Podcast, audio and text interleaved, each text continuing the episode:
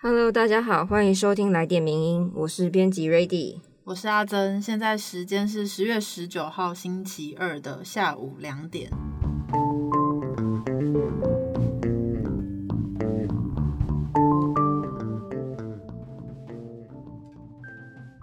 们这个礼拜就是提早了一天录音这样子，然后虽然提早了一天，但其实台湾在这个礼拜也发生了蛮多事情，对，有点不平静，所以也希望大家可以透过就是来点名音，跟我们一起了解这些事情。那今天哎，在开始之前，那在开始之前呢，也是要跟大家说一下，就是其实我们前几天又收到了一个赞助我们 YouTube。不是，不是我们的 Podcast，感谢大家的赞助。对，然后这位听众呢，他其实之前就已经有赞助过了，然后他也是非常关注台湾的行人路权还有机车路权等等的议题，交通议题啦。没错，没错。所以刚好，其实最近也发生了一件不幸的消息，就是台湾的作家陈柔静，他在淡水骑自行车的时候，就是发生了车祸，然后后来就是不治身亡。嗯。所以，呃，其实这件事情也不是第一次发生，然后时不时就是会看到一些交通的车祸的新闻。所以，接下来我们也是会持续关注相关的行人路权、自行车路权、机车路权等等的问题。那大家就可以等我们 follow 这些事情。没错，如果有任何的想法，也可以跟我们分享。是的，那我们就进入今天第一个要跟大家分享的事情是。呃，这几天就是占据新闻版面的事件是网红 YouTuber 小玉，他就是涉嫌在去年七月开始使用网络换脸技术，然后将就将各个知名的人物的人头就移花接木，然后改成就是性爱影片，就是把他们的头、他们的脸换换成就是性爱影片里面的那张脸，然后就有非常多人受害。那目前呢，这件事情是。刑事局是将就是小玉等人是送办的，然后就是也引起大家的关注。对，那我们先聊一下一些有关于 Deepfake。那我们今天刚好有出一篇文章，是我们的作者陈中原律师写了一篇关于说这个事件会触犯什么法律。那其实我们目前台湾没有针对数位性暴力有相关法律，所以这次的事件比较可能的方向是朝向诽谤罪。公然侮辱罪、散布猥亵物、儿童及少年性剥削防治条例进行，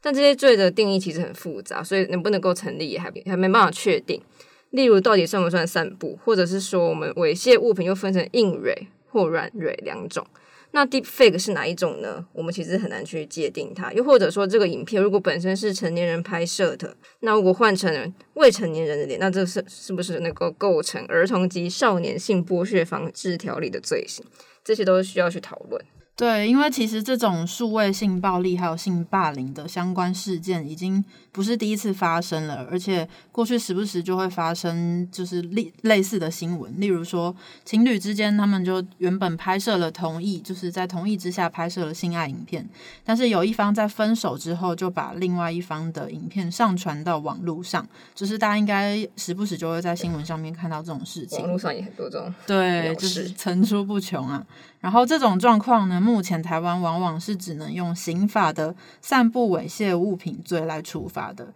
但是这条法律它的目的其实是保护善良风俗，而不是针对被害人的保护。所以呢，就是到现在这些事情一直发生，那针对数位性暴力的立法的需求的呼声也越来越大了。没有错。那另外关于保护善良风俗这件事情，可以参考我们的作者 V 太太另外一篇文章。那那篇文章的题目是“你的情欲不是你的情欲”，当未经同意散布私密影像成为一种庞大产业，里面有提到说，为什么公开女性的性爱影片啊、裸照，或是这次的换脸会成为一种羞辱呢？但说到底，这其实关于我们整个社会去如何去看待女体跟女人的性。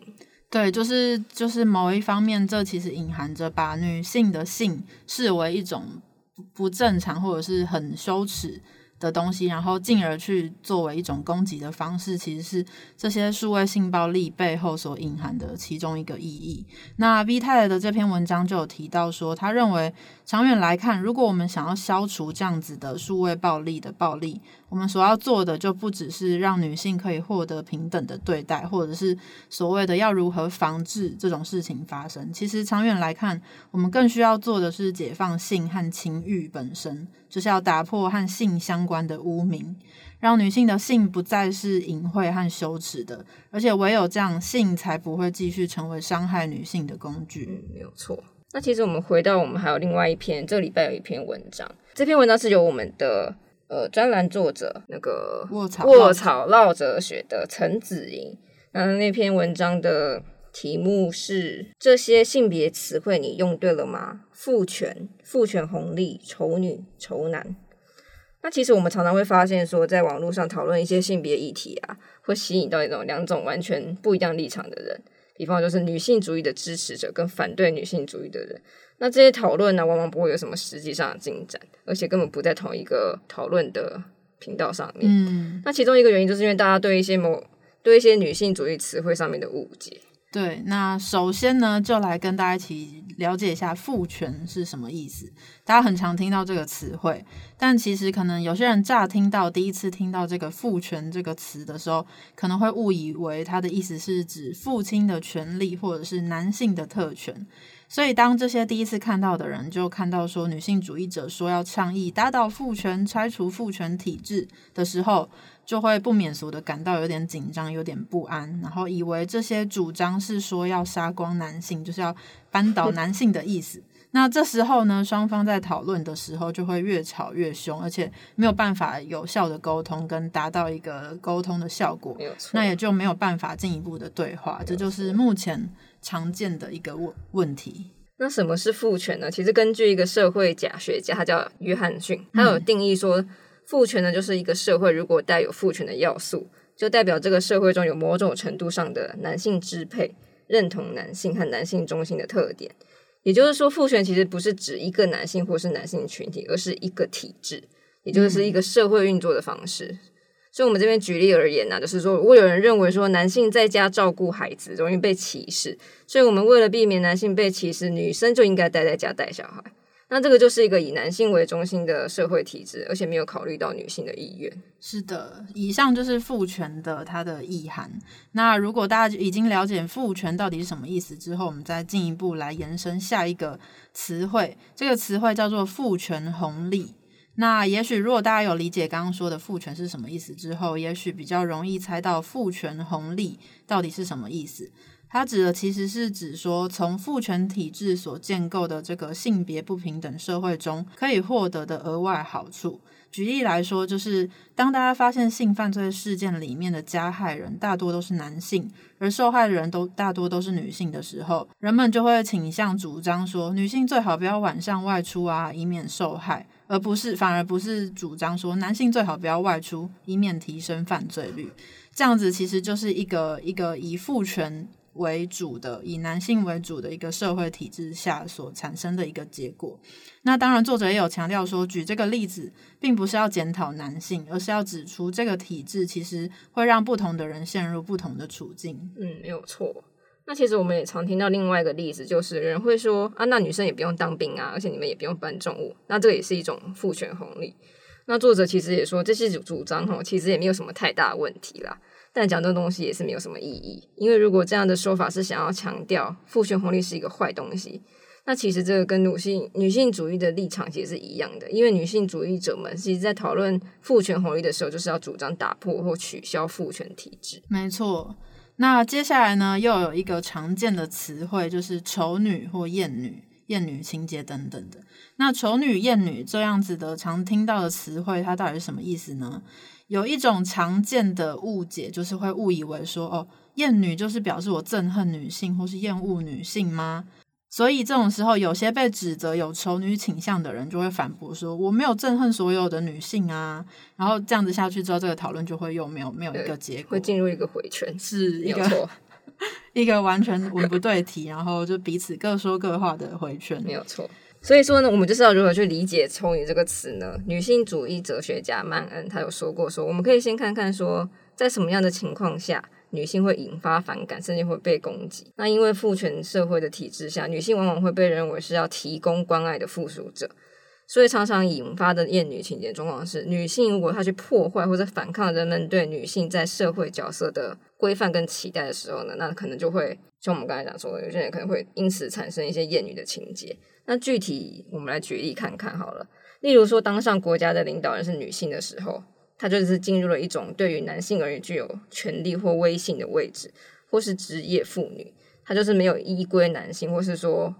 因为我们一般在传统社会会觉得说，女生结了婚就应该要在家里相夫教子，这个词也是是算是有点父权的意味了。那这个这两种例子而言，就是呃，怎么讲，去破坏了人们对女性社会角色规范的期待，所以可能会往往会引发一些厌女的情节。没错，所以像职业妇女或者是国家领导人是女性，都是都是导致某些这些状况下，女性反而会被引发反感，甚至会遭受攻击，就是厌女或丑女的一个状况。所以其实说到底，厌女情节是一种父权社会里面的执法机制，就是它的功能是惩罚那些不遵守父权秩序的女性，并且进一步去奖励那些遵守规矩的女性。那这时候呢，也会产生一个问题，就是我们常常会看到或是被问说，为什么有些女性她会欣然的接受父权体制的安排，而去为难其他女性呢？就是女性何苦为难女性？常常会听到这样的一个说法。那其实其中的一个原因，就是因为这些女性，她是为了避免自己被贴上坏女人的这个标签，所以她她去去遵守父权体制的安排。那这边作者就有强调说，其实他们并不是选择遵守父权秩序，其实呃更精确来说，他们是不得不去遵守父权秩序。没有错，嗯，那可能会很有人说，我们讲了那么多丑女啊、艳女啊，那是不是也有丑男这种讲法？嗯，那同样的就是跟刚刚一样意思嘛。丑男我们指的不是讨厌男性，而是在什么样的状况下，男性会引发一些反感，或者也是跟女生一样遭受到攻击。其实，在父权文化下，男性会被视为支配者，所以他们通常会被期待要有担当。所以我们因此常见引发仇男情节的状况是，有一些男性可能不愿意肩负重要的责任，例如保卫国家或者负责养家等等的例子。所以，如果我们不喜欢这样的状况发生呢，那我们应该同样需要借助女性主义一起将打倒父权体制作为一种目标。嗯，那有人可能会问说，如果女权越来越盛行的话，会不会打压到男性，就让男性可能变得就是所谓的被被欺负或者是颠倒状况等等，受到压迫，对，受到压迫等等，有很多人会有这样子的不安感跟疑问。那其实呢，女性主义它并不只是要争取女性的权益，它的更更大的一个目标是想要瓦解这个父权秩序，就是这个瓦解父权秩序，其实也是女性主义的一个目标。所以基本上大家其实不用太担心会有所谓的男性被打压的问题出现。嗯，没有错。嗯那我们简单的介绍了上面几个词汇啊，其实是希望可以帮助到大家了。因为你看，像在 PTT 八卦版嘛，嗯，常常不是会听到说什么哦，你们女权自助餐之类的，哦，真的真的很常听到 哎、啊所以，所以我觉得我们这边这个作者其实也说过，搞错词汇意识啊，就会让我们找错敌人，对，然后也会影响到我们改变现状的进度。所以，我们为了避避免这种悲剧发生，我们在讨论事情啊，我们应该先花一点时间去了解这些词汇到底真正的意思是什么。对，就是其实女性主义从来都不是要把男性作为敌人，其实是是希望大家可以站在一起去去打破现在这个这个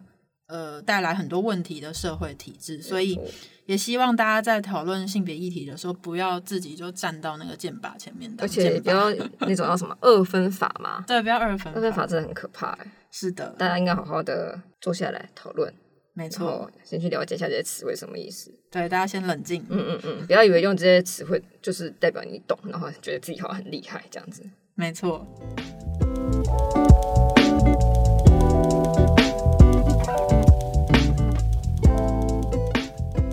接下来第二篇文章要跟大家讨论的是上礼拜十月十四号清晨的时候，高雄的城中城这栋建筑物发生大火，然后造成了非常多人的伤亡，然后同时也让我们看到了很多社会问题。就是它里面其实住户蛮多都是经济弱势的，然后又牵涉到都更改建的复杂，还有就是非常耗时的一个状况。而且像这种空间，它这个建筑物其实是一部分是有人居住，但是另另外一部分就像是废弃的空间的状况一样。那在安全的检查上面也会面临非常多的困难。所以今天我们就是要带大家一起来借由这个事件，然后看一下我们两篇两位作者写的两篇文章，分别是张贤和写的《如何避免高雄城中城大火》，以美国闲置建筑的防火规范为例。那另外一篇是寇德曼写的《城中城大火》，修法强制成立管委会有用吗？谈老旧大厦的管理。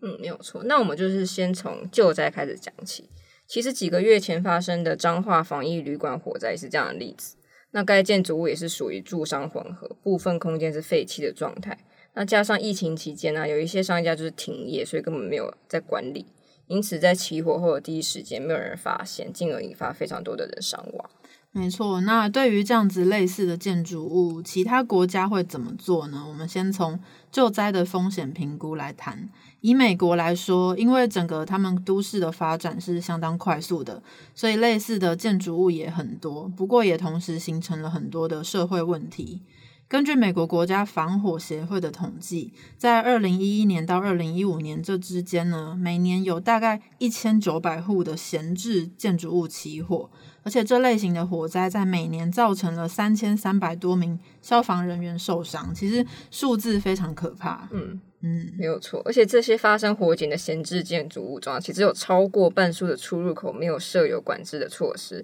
也就是说，这些没有管制出入口的闲置建筑物中啊，其实有六十一趴，蛮高的，六十一趴的火灾是来自于人为的纵火哦。那相比有出出入口管制的闲置建筑物，其实有出入口的。管制的建筑物只有三十五趴的案件是来自于纵火，所以从这个结果来看呢，如果我们要避免这类型的建筑物火灾，那强化那个出入口管制似乎是一个非常重要的事情。嗯，不过这边作者也有想到说，说他其实在完成这篇文章的时候啊，高雄城中城火灾的原因还没有确定啦，所以我们接下来讲的东西都是用美国的数据，我们也没有影射说高雄大火就是纵火而引起的。对，就是主要是来看一下美国的状况。那从火灾抢救方面来看的话，闲置建筑物因为长时间没有人使用，所以在安全部分会对救灾人员造成相当大的危害，就是包括可能年久失修的楼梯，它可能会突然断裂，或者是之前房客搬家的大型物品，可能就会堆久了就在地面产生坑洞。又或者是说是这个建筑物本身裸露的钢筋，还有一些不稳定的建筑结构等等的，都是呃非常危险的因素。所以也就是这样子，在美国针对闲置建筑物救灾救灾的建议报告里面就有说，要建议消防人员应该要先妥善的评估自身的风险之后，再投投入去救灾。嗯，那其实我们这边可以分成长短期的风险评估，还有跟。呃，救灾人员提出一些注意事项啊。那美国针对这类型的建筑物火灾风险啊，他们提出就是长短期的规划。那其中长短期方面是比较针对建物的部分，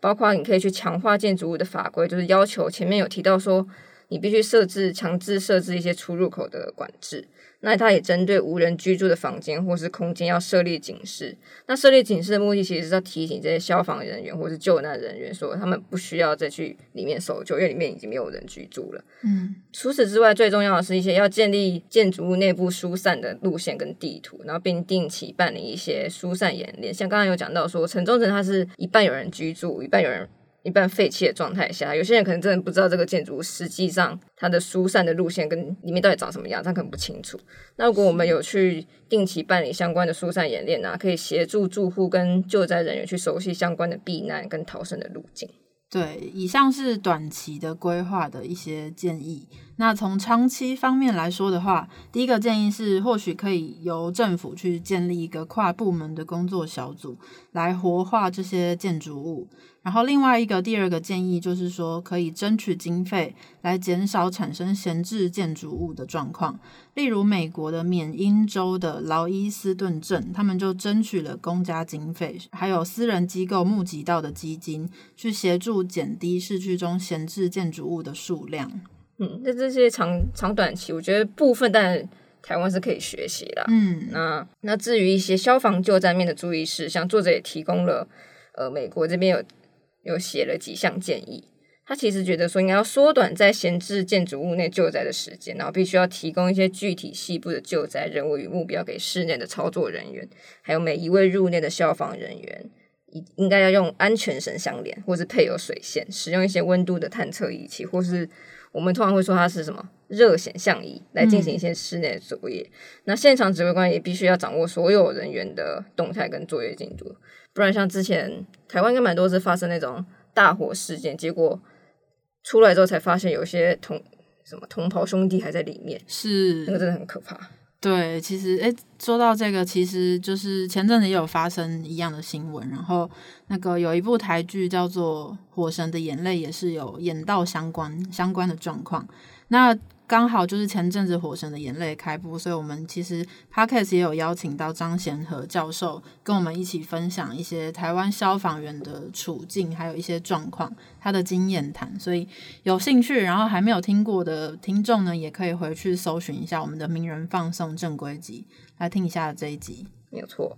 那我们回过头来，就是看一下这一次的围绕建筑的所衍生出来的其他的问题，例如说围绕建筑的管理。因为发生了这一次城中城的大火事件，所以就有听到内政部还有部分的立委，就是说他们要推动修法，想要解决这个问题。就是他们想要修法的方向，就是要要求地方政府辅导老旧大楼去设置管理委员会，避免未来发生同样的悲剧。不过呢，根据新闻报道说，城中城大楼它其实是没有管委会的。那它没有管委会，是因为城中城大楼它取得使用执照的时间其实是比这个法条，也就是公寓大厦管理条例还要早的。所以根据法律的这个不溯及既往原则呢，并不会特别要求这个大楼一定要设置管委会。所以这就是它为什么没有管委会的原因。对，那我们根据公寓大厦管理条例的规定啊，管委会其实对大楼的公共区域有一些清洁维护、修缮跟一般改良的责任。那公公寓大厦他们周围的安全跟环境维护也是管委会的义务之一。可是很重要的一点就是，这些责任义务都会建立在管委会要有钱的基础上。嗯，所以这个法律其实也有赋予管委会去可以去向住户收取管理费，来支应管委会的支出。你看现在大的新的大楼都蛮有收管理费，嗯，还用平数来收。哎，是的，就是新的状，就是在法条之后，大部分都是有有管委会的状况。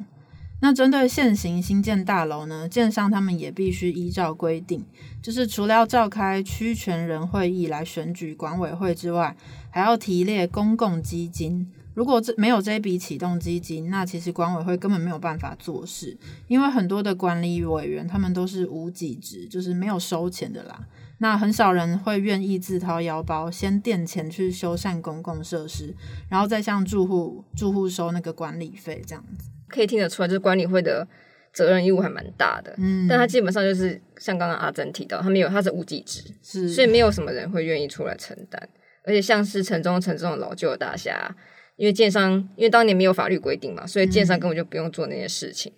而就算住户后来如果想要自行选举成立一些管管委会，那第一届委员会将会面临一些没钱的窘境。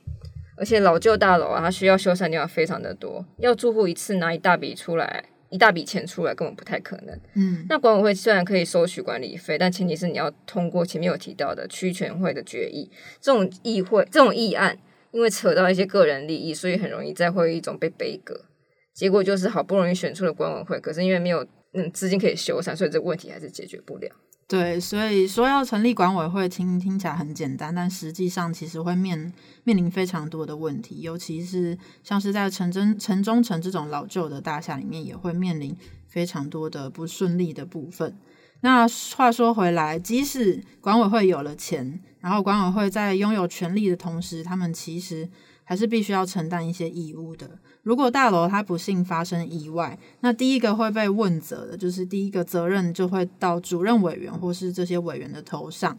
那其实这些委员和住户的关系就有点像是我们听到的里长跟里民之间的关系，但是刚刚有说到，他常常是无给职的。愿意出来为全体住户服务，其实可以说是他是佛心来着，就是很热很热心啦。那如果他还要面临风法律风险的话，其实大部分的人应该是不会非常主动想要当委员的，因为就是事情很多，然后也没有什么回馈，就是也没有钱，然后又要承担责任，其实蛮蛮辛苦的。嗯，那前面提到说，因为会发生不幸的意外的话，第一个被问责就是这些委员。那其实到底会面临什么法律风险呢？我们可以举例而言来说，如果发生一些公安意外啊，依照消防法或是刑法，这些人可能会面临过失致死罪。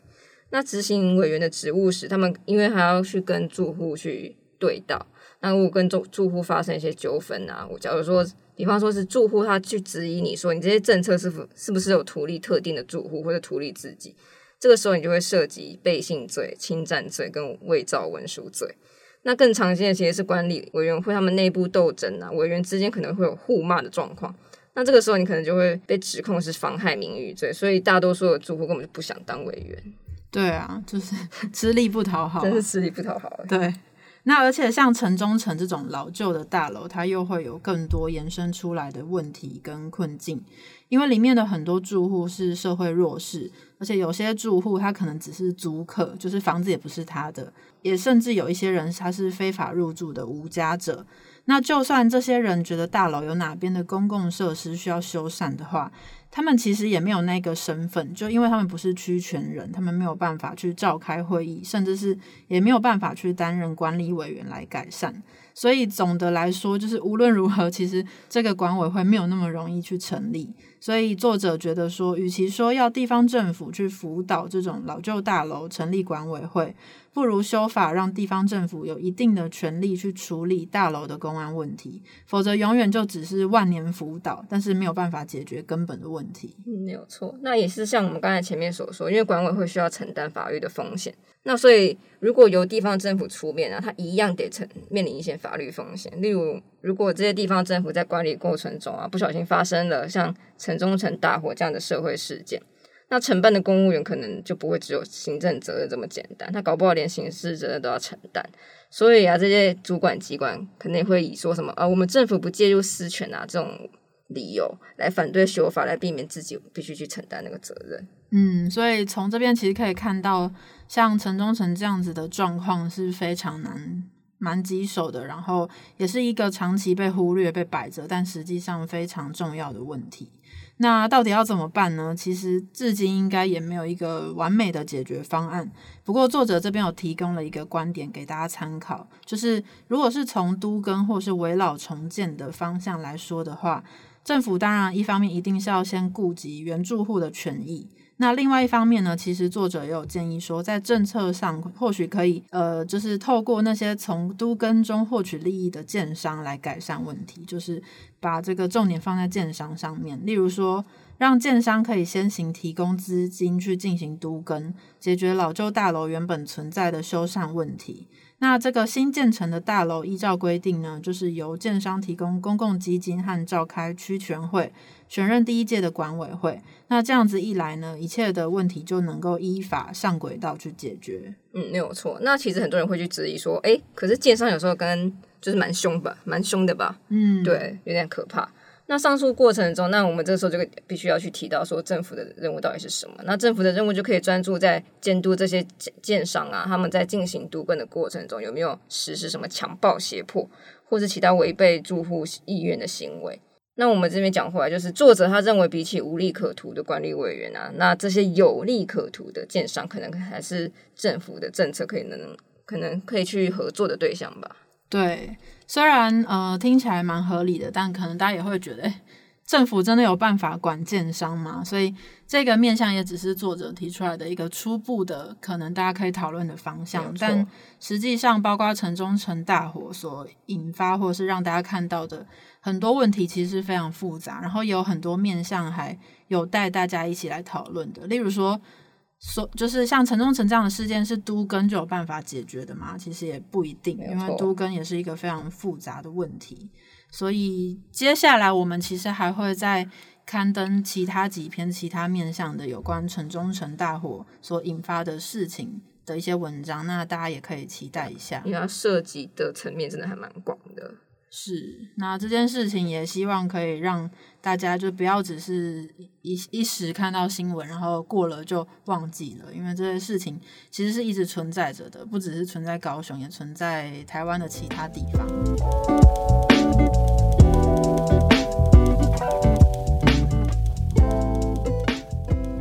那接下来最后一篇呢，我们要谈到一下，就是也是一个蛮时事的政治议题，嗯，就是陈柏维要被罢免这件事情。那刚好我们有一个作者叫吴学展，他写了一篇文章，叫做《当陈柏维成为遭火烧的女巫与逃避虽可耻但有用的国民党同志们》。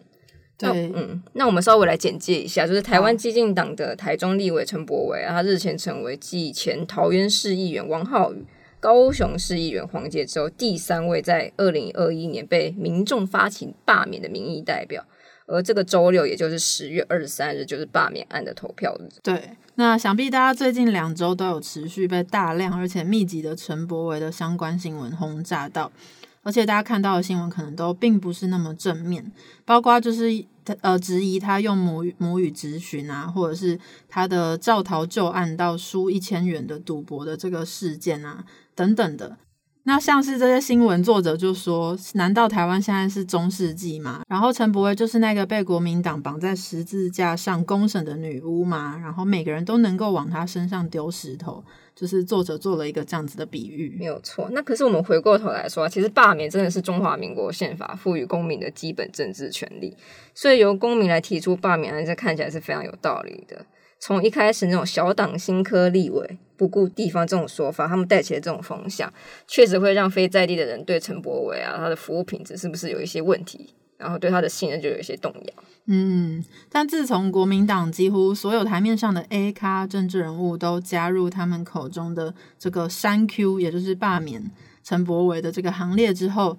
难免还是会让人对于这一桩罢免案有另外一种解读，就是认为说，诶，国民党现在这种到处打砸抢的行为，表面上看起来好像是跟地方公民合作，想要达成政治诉求，但如果回归到政党视角以及国民党近一两年的实际情况来看的话，其实会发现是有一点群龙无首的，就是在没有明确方针的情况下。是不是想要透过转移焦点、放纵支持者的情绪，来回避政党对于就是应该要对支持者负责的这个责任，去回避掉？嗯，因为我们之前的文章应该有提到说，国民党现在应该是面临一些路线危机。嗯，那整个蓝营啊，他们在韩国瑜这个热潮退烧、输掉二零二零总统立委大选之后啊，可以说是有点一蹶不振了。那他直到今天还找不到自己的方向。然后我们再从二零二零年的三月看起，就是因为当初江启臣其实他接了党主席，可是因为他自己的分量不太够，党内也叫不动人，所以在几乎毫无建树的一年半任期后，就失去他的党主席的位置，很落寞的下台。是的，那我们稍微帮大家回忆一下江启臣任内大概做了哪些事情好了。就是刚上任的时候，江启臣他还高调招募了数位诸葛亮。哎，这其实这个蛮那时候也是红极一时，对，我们还有数位貂蝉哎，对，但还是帮大家科普一下，就如果有人不知道的话，就是在这边也跟听友说一下，其实数位诸葛亮就是当时 D Car 的共同创办人简晴佑，他现在可能都忘记他是谁了吧，应该消失了，被被其他新闻淹没了，没有错。然后他就声称要带领国民党打网络战，结果现在似乎呃这个数位诸葛亮好像也就死在五丈原之上了。目前没有太多数位诸葛亮的相关消息，对，直接沉寂。那江启臣他身为立委兼党主席呢，也只能跟着其他蓝营立委在立法院大吵大闹，就是从防疫啊、振兴纾困、美猪，再到陈局担任监察院长等等的议题的战场，似乎没有一场是有高度正当性的，更让人看不出这位党主席要把党员和支持者带往何方。这是作者总结了江启臣任内所发生的一些事情。这时候是不是要套一下那个韩国瑜的那个口头禅？哪一句？可怜呐，可怜呐，哭啊，没关系啦。那我们就回到现在来看嘛，因为朱立伦他在选书总统失业五年之后啊，他终于在上个月，虽然是国民党他们史上最低的投票率，他重回了主席的宝座。那不过我们讲个题外话，他上次当党主席最有名的成就，应该就是换柱吧？是，不知道猪猪姐作何感想？那过去这段时间呢，我看朱立伦看着自己的子弟兵侯友谊。那或者在防疫期间总是能看准风向站对位置，势必他对啊对朱立伦自己的政治生涯，那作者这边有更直白的说，就是二零二四再选总统的这个机会，那朱立伦一定感到非常的焦虑。嗯，那这次刚上任就白卡的状况来看呢，就是我们还是要来一个新官上任三把火，所以他即使无法提出党的新路线，他还是要。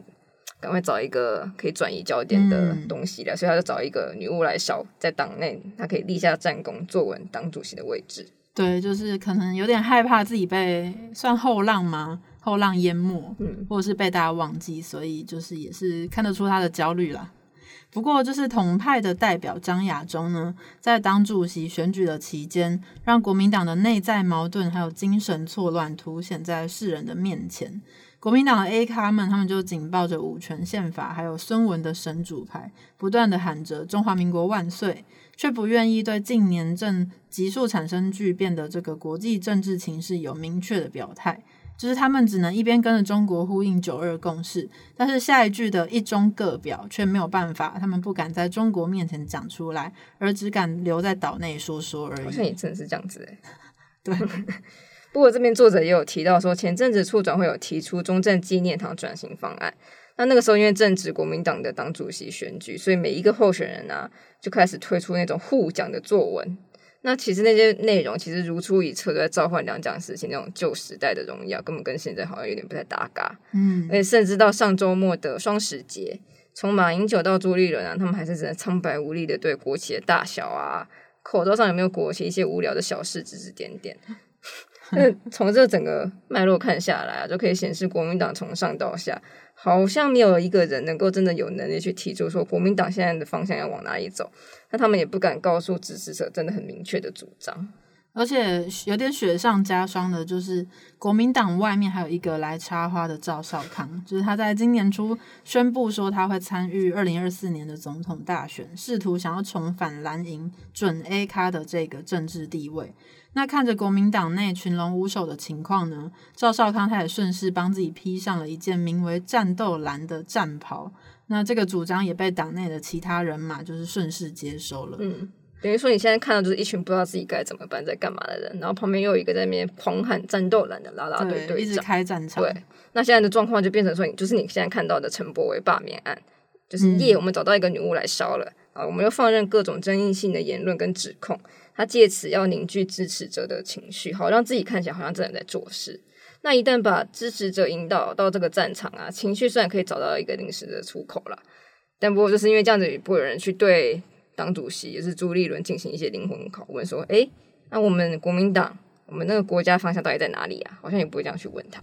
嗯，作者认为说，在这种政治斗源下，一旦陈伯维的罢免案投票通过，就会让国民党失随之位。那未来他们只要就觉得我找到一个又一个的出气出气筒，就能够再次号召战斗蓝持续喊杀。国民党也因此不需要多花时间跟力气去研究国家政策，并且提出一些有建设性的方向，然后还能用这种方式让支持者情绪持续高昂。这样子的剧本对于台湾社会，甚至对国民党支持者而言，其实都不是好事，因为最终他就只是拿别人来来逃避自己的问题，没有真正去解决问题。没有错，虽然常常会有人说逃避虽可耻，但有用，但是这放在国民党这个这次的议题上面，可能也只是暂时有用而已。嗯，国民党当然可以短期靠这种战术来挑起民众对执政党的不满情绪。可是，如果当民众啊未来被问及说啊，那你要不要支持国民党的时候，可能连国民党自己都没办法说出一个答案吧。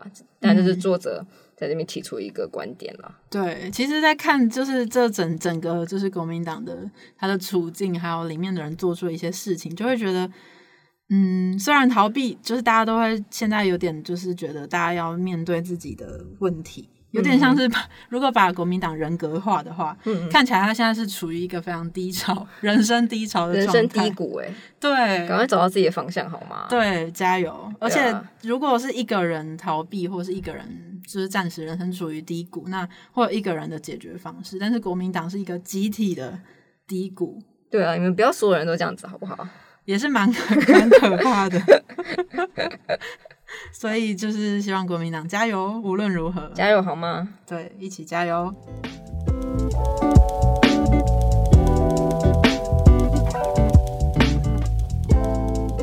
好的，那以上就是我们今天要跟大家分享的三篇文章，其实都是了。哎，对，四篇。事情最近发生太多事情，希望大家心情稳定，没有错，想要平平安安的，真的。大家要不要再多跟我们聊聊天？希望大家可以多跟我们聊天。其实我们网站下面这种像陈博文那篇下面就有蛮多人来来互动的。对啊，大家可以去看，听友们也可以去我们的脸书啊，或者是文章的留言处看一下，真的还蛮精彩的。对，那也希望就是像例如说张贤和那一篇下面也是有蛮多不同意他的看法的，对啊，但他是不是有些人是不是没有看文章就直接先留言啊？有可能，所以也希望就是呃，听众如果觉得哎、这篇文章讲讲的不错啊，也是可以帮我们去网站下面留言，稍微多多鼓励有一下我们的是作者，对，是。谢谢大家，好的，那同样也是谢谢大家的收听，我们下礼拜同一时间，不同时间，礼拜三 再见，拜拜，拜拜。谢谢你的收听，更多内容请上名人堂网站。